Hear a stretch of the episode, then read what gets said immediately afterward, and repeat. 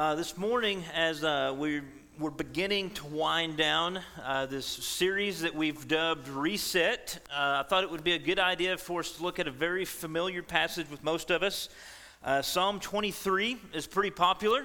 Uh, most people, if, if, you're familiar with Christianity at all, you've at least heard some of the elements of this chapter in, in, in, the book of Psalms, and it's, it's a passage that's typically read at funerals.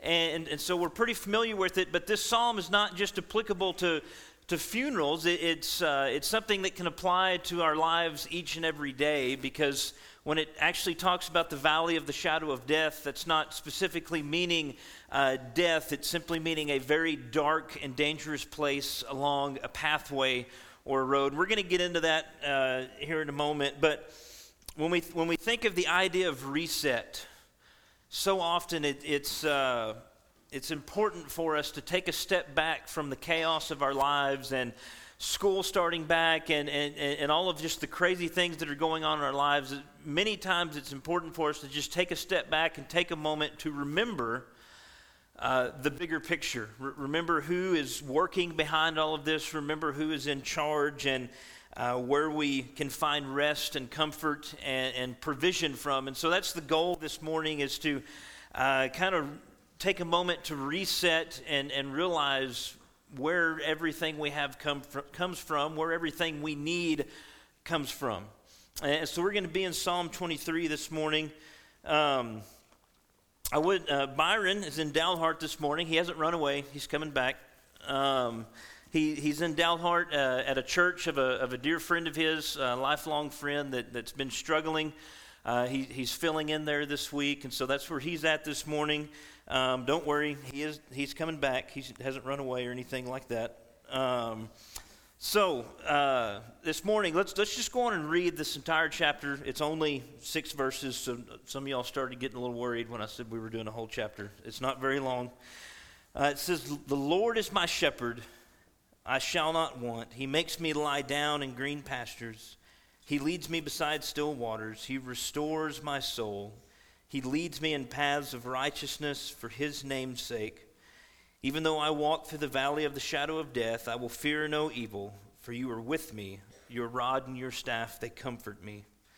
You prepare a table for me in the presence of my enemies. You anoint my head with oil. My cup overflows. Surely goodness and mercy shall follow me all the days of my life, and I shall dwell in the house of the Lord forever. Let's pray. Heavenly Father, we thank you for the promises given in this chapter. Uh, we, we thank you for uh, this imagery. And, and, God, we thank you that this, these metaphors and these images that are given to us in this chapter can be made a reality in our own lives, God, that you are the good shepherd. You are the one who supplies our needs. You are the one who comforts us. You are the one who protects us. God, we thank you so much for these promises. And uh, this morning, I just pray that they're made real to people in this room this morning. In Jesus' name, amen. So, as we get into this, um, the, the first couple verses there, verse 1 and 2, they, they refer to the Lord as a shepherd. The Lord is my shepherd, I, I shall not want he makes me lie down in green pastures. He leads me beside still waters. So, a shepherd's job, I think it's pretty understandable, is to take care of the sheep. He, he has a flock of sheep, and uh, it's his job to lead them around, to go find green grass to eat, to lead them to, uh, to, to, water so that they can drink and make sure that the water's clean. Um, the shepherd has a lot of jobs in, in how he protects and watches over his flock, but the, the, the gist of it is the shepherd's responsibility is to take care of the sheep. And, and, and this, is a, uh, this is a really good illustration to be used in, in both the Old Testament and the New Testament because everyone would have known what a shepherd did. Okay, Every, it's, it's a primarily um, agrarian society, especially in the Old Testament.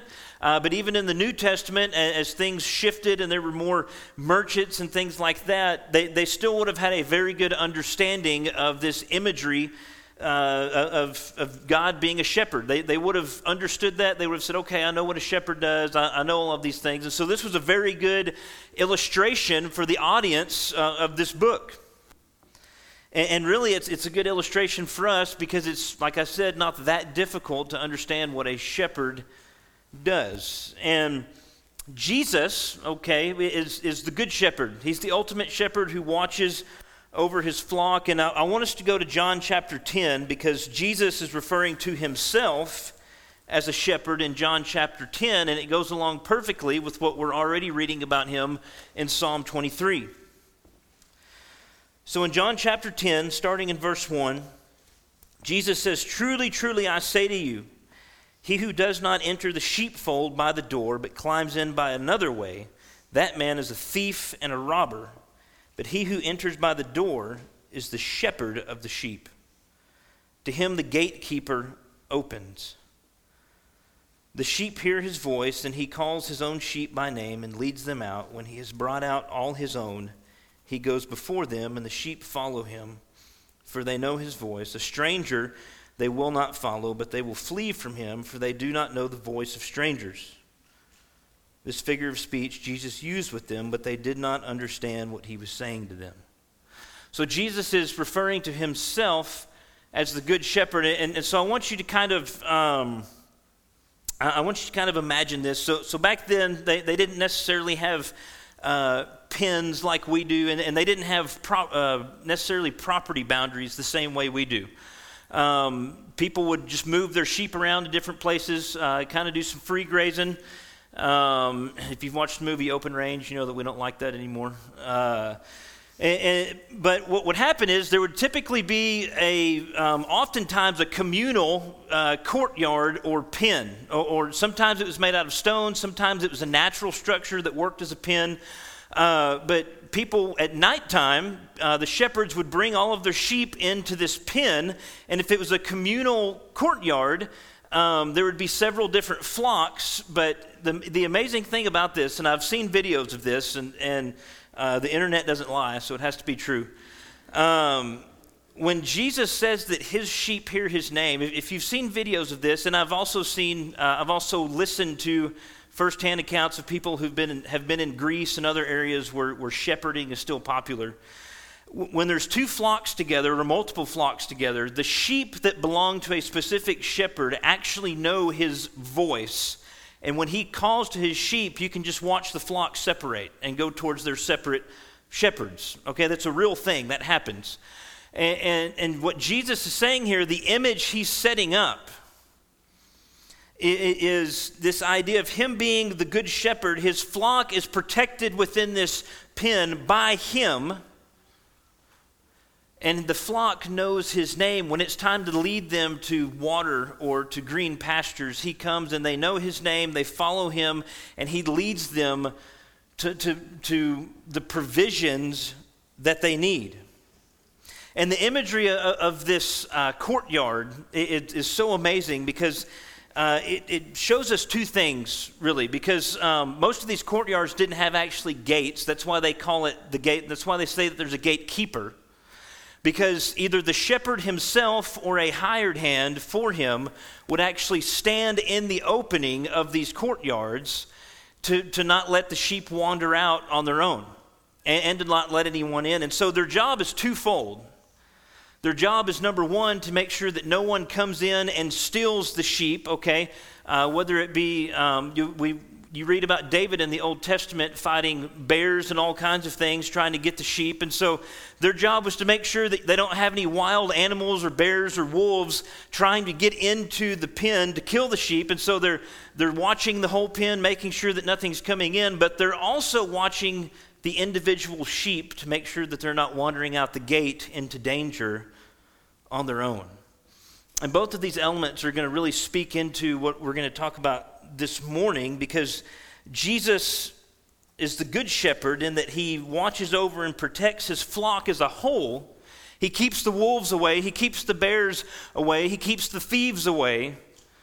But he also watches his flock and his sheep as individuals to make sure that they don't wander off into danger. And, and so, this is a really uh, really beautiful image that, that Jesus is, is creating of himself here with, with being the good shepherd. And so I want to touch on that first aspect in that Jesus watches over the flock as a whole. Okay, he, he's, um, he's has a gatekeeper. He, he is the gatekeeper. Okay, he is the one with the rod and the staff watching over the sheep. And so when things try to attack his flock, he fights them away. He, he doesn't allow his flock to be killed uh, or destroyed or stolen. And, and that's something that we really need to do a better job of grasping as modern conservative Christians. Because I feel like a lot of times we feel like um, Christ doesn't quite have control of how things are going on in the world. Okay, I think we're extremely guilty of being gripped by uh, fear and, and lacking trust in Jesus, lacking trust in his overall plan of redemption, lacking trust in the idea of him having everything under control. We have to understand that the shepherd is the one that leads the flock. The shepherd's the one that keeps the wolves away. And so many times, as conservative Christians, we have forgotten that of late. And we have to remember that. We're about to get started back into our uh, study through Revelation. And, and one of the primary themes through that, there's many themes in that book, but one of the top three themes in that book is the idea of God preserving his church through everything. That's one of the main themes in that entire letter is, is the idea of God carrying and keeping and preserving his people through everything. And we have to remember that. God doesn't need us to fulfill his purpose. God doesn't need us to make his plan work. God doesn't need the Republican Party to make his plan work. God doesn't even need the United States of America to make his plan work. He's got it under control. But so, so often, there, there's too many of us as believers that believe if things don't go just right politically over the next few years, then, then Christianity will fail. All is lost. If everything, if this guy doesn't get voted in, or if this doesn't go just right, we're, we're just consumed with fear. Okay, we, we listen to way too much Ben Shapiro and Tucker Carlson, and, and we're just, we can't even sleep at night because we're so scared that Western civilization and Christianity will fall if everything doesn't go just right. If your faith is that fragile, you need to do some serious self examination because you're not trusting in the Good Shepherd enough. Okay? I mean, think of, uh, and, and I know most of you aren't shepherds, but let's bring it a little closer to home. Most of us have pets. Okay? Most of us have um, probably a dog or a cat if you're one of those people. Um, sorry. Uh, but if you think about your pets, okay, your, your pets don't really think that much about like who's taking care of them. I know our, ours don't, okay? They've got the couch, they've got food available all the time that they eat all the time.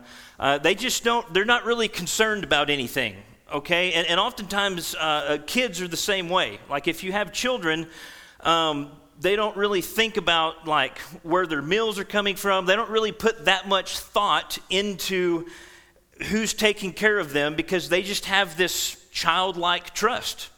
They're just like, oh, mom and dad's got it. Um, or, um, or, or, your pets are just, they don't even think about it. They're just like, oh, there's just food here. Every time I show up, it's just magic. There's just food there. Um, and, and, so if you think about, you know, let's bring that a little closer to home. If you're, if you're not a shepherd, you, you have children or you have pets or you have some, something or someone in your life that depends on you to care for them. And, and, and most of the time, they don't even really think about where that provision or that care comes from. They just have this trust that they're going to be taken care of. And, and that's the, remember that's the image that Jesus is creating with these sheep. Okay, those sheep aren't you know they're not sitting in the pen like, man, I really hope the shepherd can find some grass tomorrow. They don't sit there and worry about that. Okay, they're sheep. They just think about ways they can die. Um, if you've ever raised sheep, you know what I'm talking about. They're um, and and so they don't really put that much thought into it because there's just this trust that hey, the shepherd's going to lead us to water. The shepherd's going to lead us to grass. We don't really put that much thought into it. And so, as believers, I'm not saying that we should like be blissfully ignorant. I'm not saying that we should just never concern ourselves with anything, okay? We need to be wise, we need to be aware. I'm not saying that you just completely turn everything off, but we should have this childlike or this sheep like faith in our shepherd that everything's going to be taken care of. We, we should have this trust. You shouldn't sit up at night worrying about, uh, the, worrying about the next election, worrying about what's going to happen here, what's going to happen there. There should be this this level of trust in, in Christ to carry out his purposes. The church does not depend on you. The success or the failure of the church does not depend on you. The endurance of the church does not depend on you. It depends on Jesus, and he's already promised us that he's got it.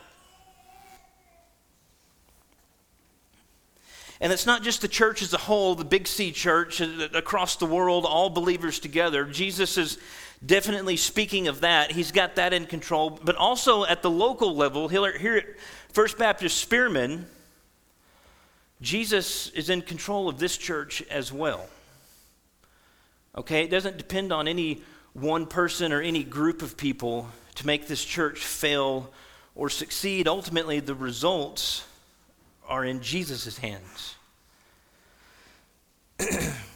okay, if you're depending on Byron and I to like make this church succeed, you're in trouble. Okay? I'm not going to make fun of him much because I still think he's recovering from the beard comment from a couple weeks ago. But if you're trusting in me, if you're like, hey, that guy is going to carry FBC Spearman, I mean, it took me three years to get through junior college. I. I can't even baptize people that well, okay? When, I, when I first got into the ministry, I had, we were having a baptismal service, and uh, I was going to baptize them. And so the, the first one up was this like little nine or 10 year old kid. And, you know, I, I thought baptism was pretty easy. You just stick them under the water and pull them out. Um, so, like, we didn't go over anything like keep your mouth closed, you know, cover your, we didn't talk about any of that. I was just like, poof. And he comes up coughing, spitting up water. There's snot running out of his nose. his dad was next in line to get baptized. And and he's like six five. he's super tall. And so I start to baptize him. Well, he's so tall that like I can't really get him all the way under. And so I'm having to bend over and I, I start to lose my balance. So I just have to let him go and catch myself. And I'm just like grabbing by the robe and pull him up. And then, there was another kid, a high schooler. He was going to get baptized last, and he's at the top of the stairs, like looking down at the baptistry, like, no, and, and, my point to that is, um, as pastors, okay, uh, I, know, I know people refer to pastors as shepherds a lot, and, and that's true in a sense. The, the Bible does refer to pastors as, as shepherds, but we're really under shepherds because we're only sheep that God has placed in an under shepherd position. We're just like you. Like we said a couple weeks ago, Byron and I are, are, imperfect people saved by the grace of God who are just doing the best we can, just like every one of you. And, and so we're not going to be the ones to hang your hopes on. We're going to let you down. And maybe some of you need to apply that to yourselves too. Maybe some of you are putting way too much pressure on yourself, way too much faith in yourself to be the glue that holds everything together here. Maybe you have this mindset, well, this isn't going to get done right if I'm not there, or if I don't correct that problem, it's not going to get done. And you just have all of this anxiety, you have all of this pressure on yourself because you think it all relies on you. And again, I'm not saying that you should just turn everything off and just ignore all the problems. I mean, the New Testament commands us time and time again to be diligent in our own personal lives and following Christ and battling sin. We're to be diligent in the things we do as a local church and we should help one another. We should encourage one another. We should correct one another. Okay, there's all sorts of things that we're supposed to be doing that we're commanded to do, but while we're working hard at those things, we also have to remind ourselves that it ultimately does not rely on us, it relies on the Good Shepherd. We're, we're not the make or break for the church as a whole, we're not the make or break for. Uh, this local church, Jesus is the one that holds it together. Jesus is the shepherd. And we have to constantly remind ourselves that, or we're going to end up setting ourselves on a pedestal. We're going to end up setting ourselves um, up so high that we can't handle the weight of our own image that we've built in our mind. And we're also going to belittle the image of Christ. We're going to belittle the authority and the power that Christ has because we think that it relies on us. Jesus is the good shepherd. He's the one that leads us to the still waters, the one that leads us to those green pastures. It's also important for us to understand that Jesus is not just concerned with the flock as a whole. I think so often, um, and, and, here at First Baptist Spearman, we preach constantly on the aspect of community, the importance of the local church, the importance of the assembly, because that's the way that Jesus designed Christianity to be, to be lived out. We're supposed to be part of a community. Uh, we are saved into a communal relationship with Jesus. However, we can't forget that Jesus also cares for the individual. It's not just about the whole, he cares for his sheep individually as well. Think of that image um, with, with, with, the courtyard and, and the stone wall. He's not just keeping wolves and bears and thieves away from coming over the wall to steal his sheep and protecting the flock as a whole. He's standing in the gate to protect the individual sheep from wandering off. And, and this idea is, is uh, portrayed beautifully in Luke chapter 15. We see the significance uh, of Jesus' love for the individual in Luke chapter 15. Starting in verse 3, Jesus, uh, so he told him, uh, so he told them this parable. What man of you, having a hundred sheep, if he has lost one of them, does not leave the 99 in the open country and go after the one that is lost until he finds it? And when he has found it, he lays it on his shoulders, rejoicing. And when he comes home, he calls together his friends and his neighbors, saying to them, Rejoice with me, for I have found my sheep that was lost. Just so I tell you, there will be more joy in heaven over one sinner who repents than over 99 righteous persons who need no repentance. And, and, there's a lot that's wrapped up in this parable, but what I want to focus on this morning is the love and the care that Jesus has for the individual. Okay, because we have a communal relationship with other believers and with Christ, but we also have a personal relationship with Jesus. We have a personal Savior that cares for the individual. And, and the reason this is important because I think a lot of times it's easy for us to forget that Jesus actually cares about what we're going through as individuals. I think it's easy for us to feel like we're unseen, like we're not heard, like no one cares, like Jesus has kind of forgotten about us as an individual and, and, and, we're just kind of in this on our own. It's easy for us to slip into that place, so we have to really understand that Jesus cares about you as an individual. It's not just the whole that he's concerned with, he cares about the individual sheep. And we see this all through Scripture. You don't have to turn there, but Jesus says in John 10 28 that no one or nothing can snatch us out of his hand. He says, the Father has given you to me, you can be totally secure in that. Nothing can snatch you out of my hand. We read a couple weeks ago in Romans 8 28 through 30 uh, that Jesus is working within each of us as individuals and he's leading us to glory. He, he's producing something within us that's going to lead to us being in eternity with him. That's on an individual basis. In Psalm 56 8, it tells us that God keeps count of our tossings and our tears are kept in a bottle. That's how much God cares about you as an individual. David, while writing Psalm 23, David went through a lot of really dark times. He was chased by Saul for years. Uh, it was a very bittersweet ending to the ending of that because when Saul finally died and David was able to, to not run for his life constantly and he was finally made king, um, David's best friend, who was Saul's son, also died. And so uh, that was a very bittersweet thing for David. He had a pretty good run, but he fell into sin with Bathsheba and murdered her husband. And from that point forward, um, he, he lost a child. His entire household was in chaos. His, his sons were killing one another. One of his sons was, uh, was actually trying to overthrow him. And so David went through a lot of really tough things in life, but at the, he can still write Psalm 23 and he can still know that God cares about him as an individual. God knows exactly what's happening to him as an individual. He's keeping count of his tossings, and his tears are kept in a bottle.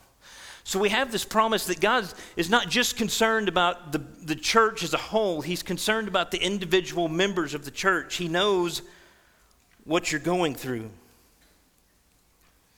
He sees your battle with sin.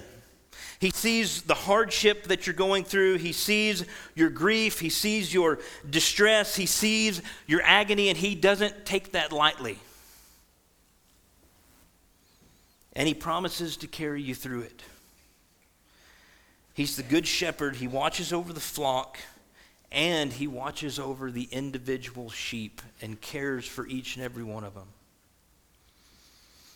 That's who we have as our good shepherd.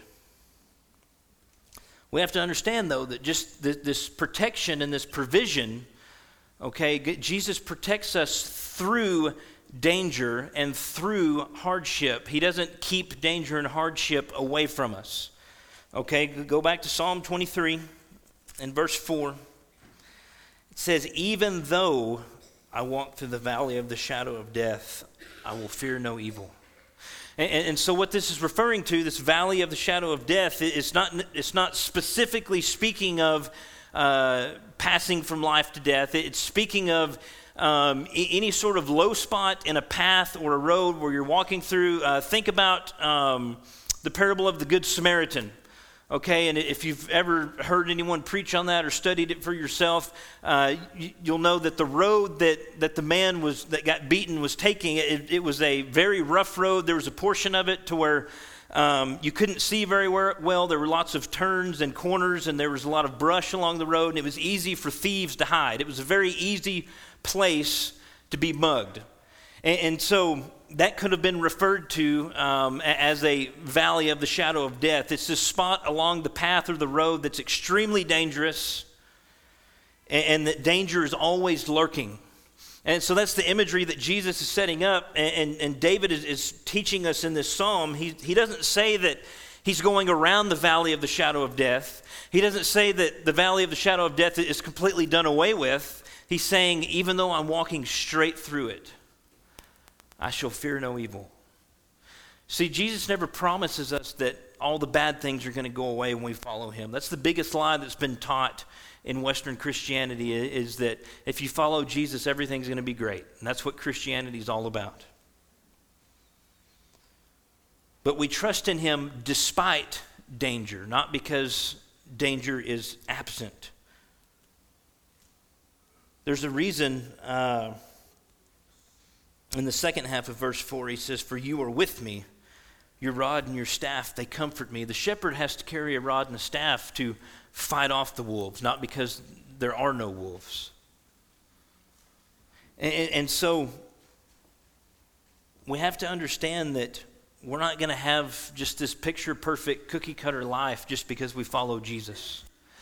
It doesn't work that way. There's still going to be some hard things, there's, there's still going to be some bad things happen, but what we can trust in is Jesus is going to preserve us through that, but he's also going to produce something through that. Look at John 16. Jesus speaking to his disciples, and, and he's making very clear how hard things are about to get for them.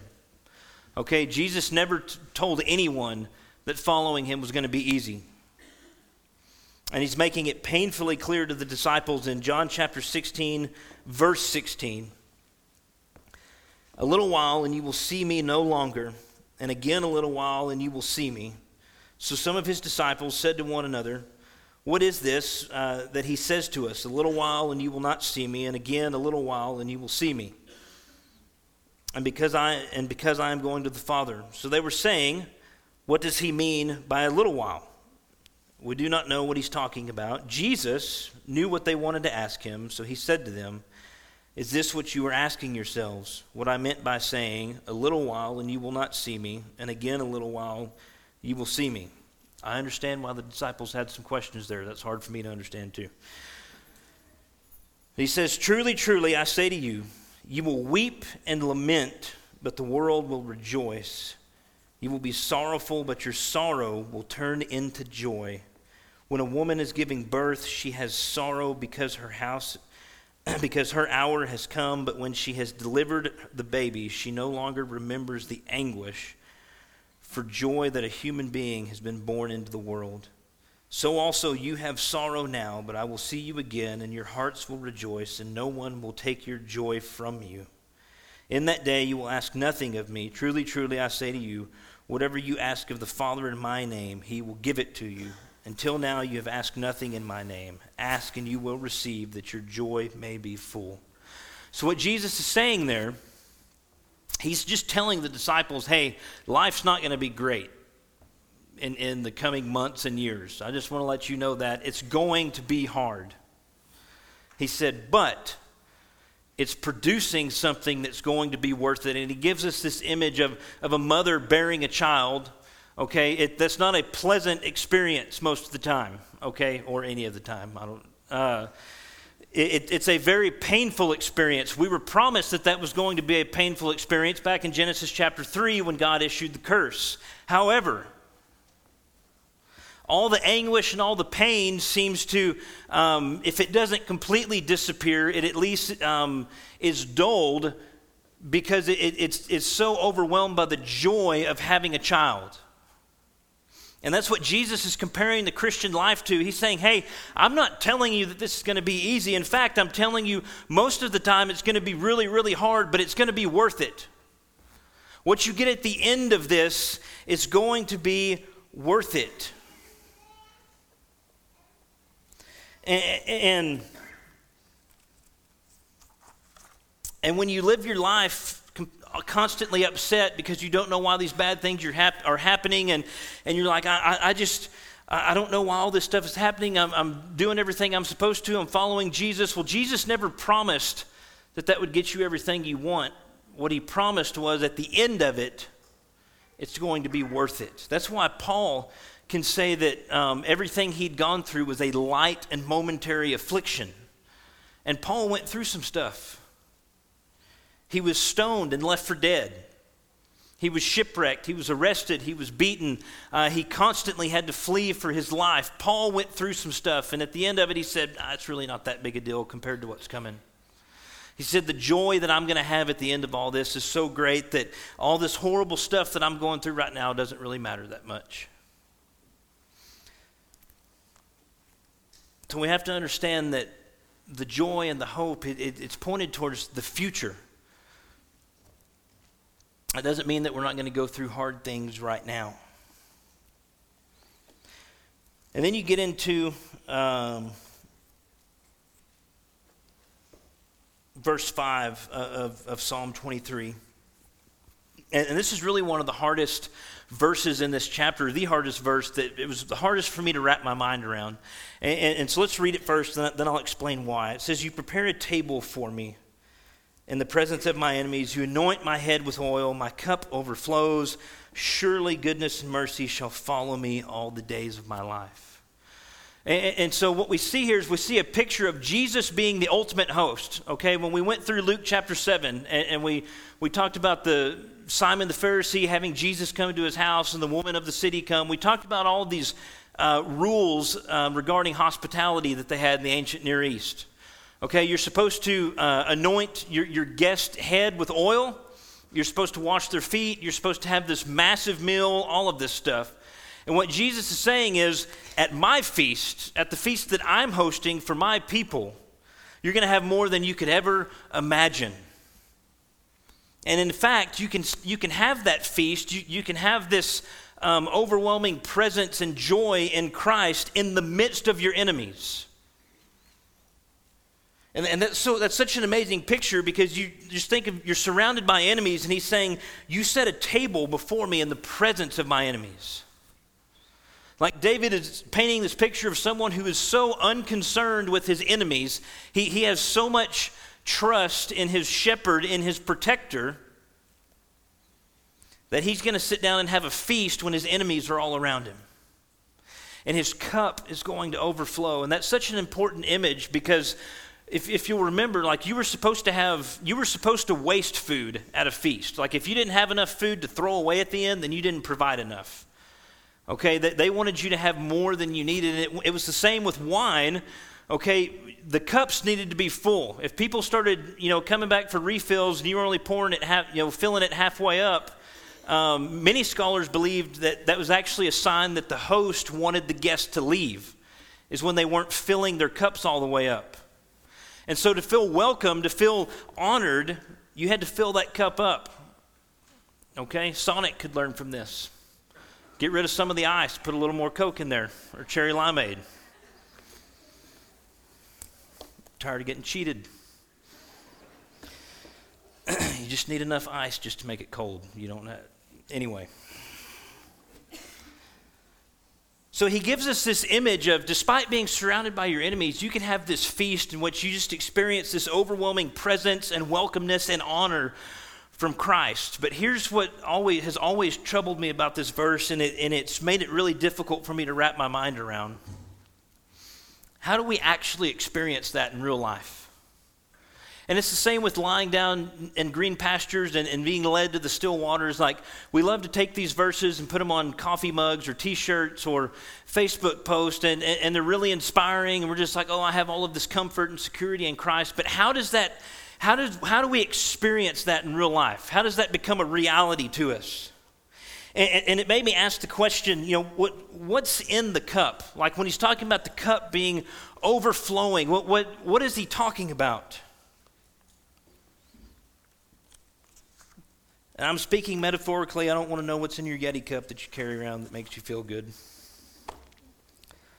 But what, what, what is it? How, do, how does this made real to us? Because we can sit here all day long and talk about Jesus being the good shepherd and our cups overflowing and we have this banquet feast and we're lying down in green pastures, but how is that made real to us? And in Romans chapter 5, Paul has some really good insight to what's in the cup, to how we can really grab a hold of what's being taught in Psalm 23.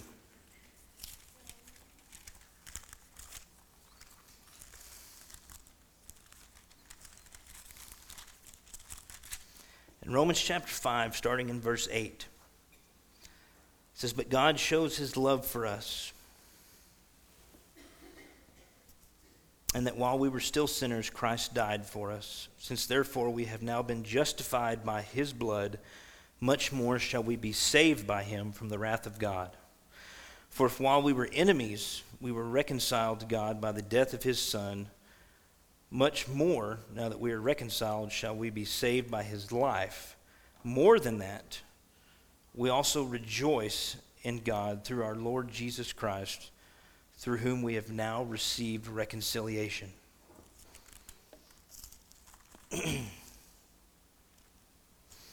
so I want you to remember that, the, the promise that we have of being saved from the wrath of God in Christ. And then flip over to Romans chapter 15.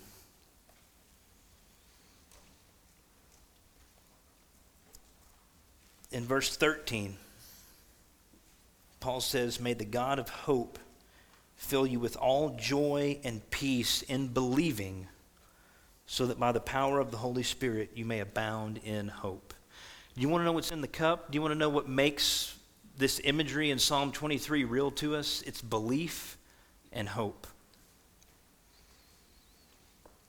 That's what makes it real because what, what, all these images are great, but there has to be something that makes them real to us, and that's what Paul is explaining to us in Romans, if, if you want to lie down in green pastures, if you want to be led to the still water, if you want to have a feast in the midst of your enemies, if you want to have an overflowing cup, you have to believe in the message of the shepherd.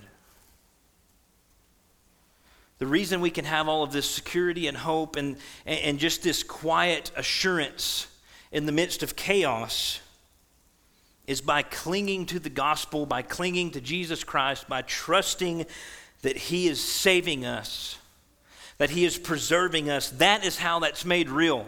It's not some super emotional moment to where you just have like this supernatural um, experience, overwhelming experience of God's presence. And, and, and I've heard of people say that they have these experiences, and I'm, I'm not saying that that's wrong. But until you have this intellectual realization of the hope that we have in Christ, none of this is going to be made real to you. None of this security, none of this assurance is going to be made real to you. Because when bad things happen, okay, when you lose a loved one, when you can't pay your bills, when you lose your job, when you have a child go astray, whenever your entire world falls apart, just simply saying, well, we're lying down in green pastures, or, or my cup overfloweth. None of that really means anything unless it's rooted in the knowledge of the hope that we have in the gospel. That's where it's made real. Just covering up there's so many times that we don't even let ourselves grieve properly because we don't want to process it. We just cover it up with like these false silver linings and oh well god you know god's working this through this horrible situation or, or whatever. Well here's the truth. Most of the time it's just something really bad that happened and you're never going to understand why it happened. But we can have this calm assurance because we know that somehow jesus is working it to his purpose and working it to our good and until you can have just that intellectual realization of that truth right there, none of this is going to be made real to you. Our lives should be consumed by, the, by Christ and His gospel. How often do you think about the saving work of Jesus? How often do you look forward to His coming? How often do you give thanks for His grace? How often do you take time to look at the work He's doing within you as an individual or within the church as a whole? Answering these questions uh, will, will help you find out why you don't have peace or joy. It's probably because you never think about Jesus, you never think about your Savior, you never think about the hope that you truly have in Him, and so it can't be made a reality to you. You might discover that your cup is not overflowing and you're not lying down in green pastures because you're ignoring the shepherd. Every single day, needs to be focused and centered on Christ. Which leads us to the last point of this, and, and we've kind of bounced around in Psalm 23. We're going to end on verse 3. I know that's kind of out of order, but it's really important for us to, to grasp this concept. In verse 3 of Psalm 23, it says, He restores my soul, He leads me in paths of righteousness for His name's sake. It's a very important reminder that gets lost many times is that Jesus is very gracious, he's very merciful, he's very loving. But it's all for his glory. Christianity, church, worship, all, n- none of this should be about us. It should be about Christ. If the way you worship, if the way you read your Bible, if the way you pray puts you at the center more often than Christ, then you're doing it wrong. See, Jesus doesn't need us. God does not need us to glorify himself. Uh, in Acts 17, verse 24 through 25, Paul is preaching on, uh, in Athens. And he, he's preaching to the Athenians, and, and, and he says that um, the God who made the world and everything in it, being Lord of heaven and earth, does not live in temples made by man, nor is he served by the hands of men as though he needed anything. God doesn't need us to glorify himself. The fact that he chooses to use us to glorify himself and does it in a way that, that blesses us and that shows us mercy and grace is, is amazing and it's worthy of worshiping him. It, it's worthy of Jesus being at the center. And so the whole point of this is when we think about lying down in green pastures and we think about all these wonderful things that come from Christ, we have to be very careful to not focus on those, not focus on the things that the shepherd gives us, but focus on the shepherd and worship and praise him. We don't get to be the hero, Jesus is. Jesus said if he wanted to, he could make the rocks worship him. He said, I, I don't need you. I, I, I can glorify myself any way I want to. But in his grace and mercy, he chose to use broken, rebellious, stubborn sinners like me and like you to carry out his purpose. And that's what makes him worthy of praise. That's what makes him worthy of all of our focus and all of our effort and all of our enthusiasm. Problem is, we too often focus on the green pastures and the still water and not the shepherd that leads us there. So I want to encourage you this morning uh, just to examine your own life and ask yourself what are you focusing on? Whether it's your prayer life, you're worshiping here this morning, we're, we're about to sing a song, or are you focusing on making yourself feel good by singing? And, and are, you, are you trying to recharge your batteries for the week, or are you here to worship the Savior? As you go throughout your week, what, what, do you think about most of the time? Do you think about Jesus and his saving work and, and his worthiness and his grace and his mercy, or do you just think about yourself all the time? Because if you're not focused on Christ, you're never going to experience the things that we see in Psalm 23. You're never going to experience uh, the, this peace that David was able to write about here in Psalm 23. So I urge you this morning to stay focused on Christ. Please pray with me. Heavenly Father, we thank you for uh, your grace and your mercy, God. You, you don't need us. We add nothing to you, take nothing away from you, but you have chosen to use us uh, in, in, your plan to glorify yourself, God. And we thank you so much for that. And I just pray that that's made a reality to everyone here this morning and, and that they would live lives that are focused on you, that are focused on worshiping you and praising you. And God, that as a local church, we would stay so focused on you that, that we would have unity in that mission to glorify you and, and honor you, and, and that we would have peace among us because all we're focusing on is you and not ourselves. In Jesus' name, amen.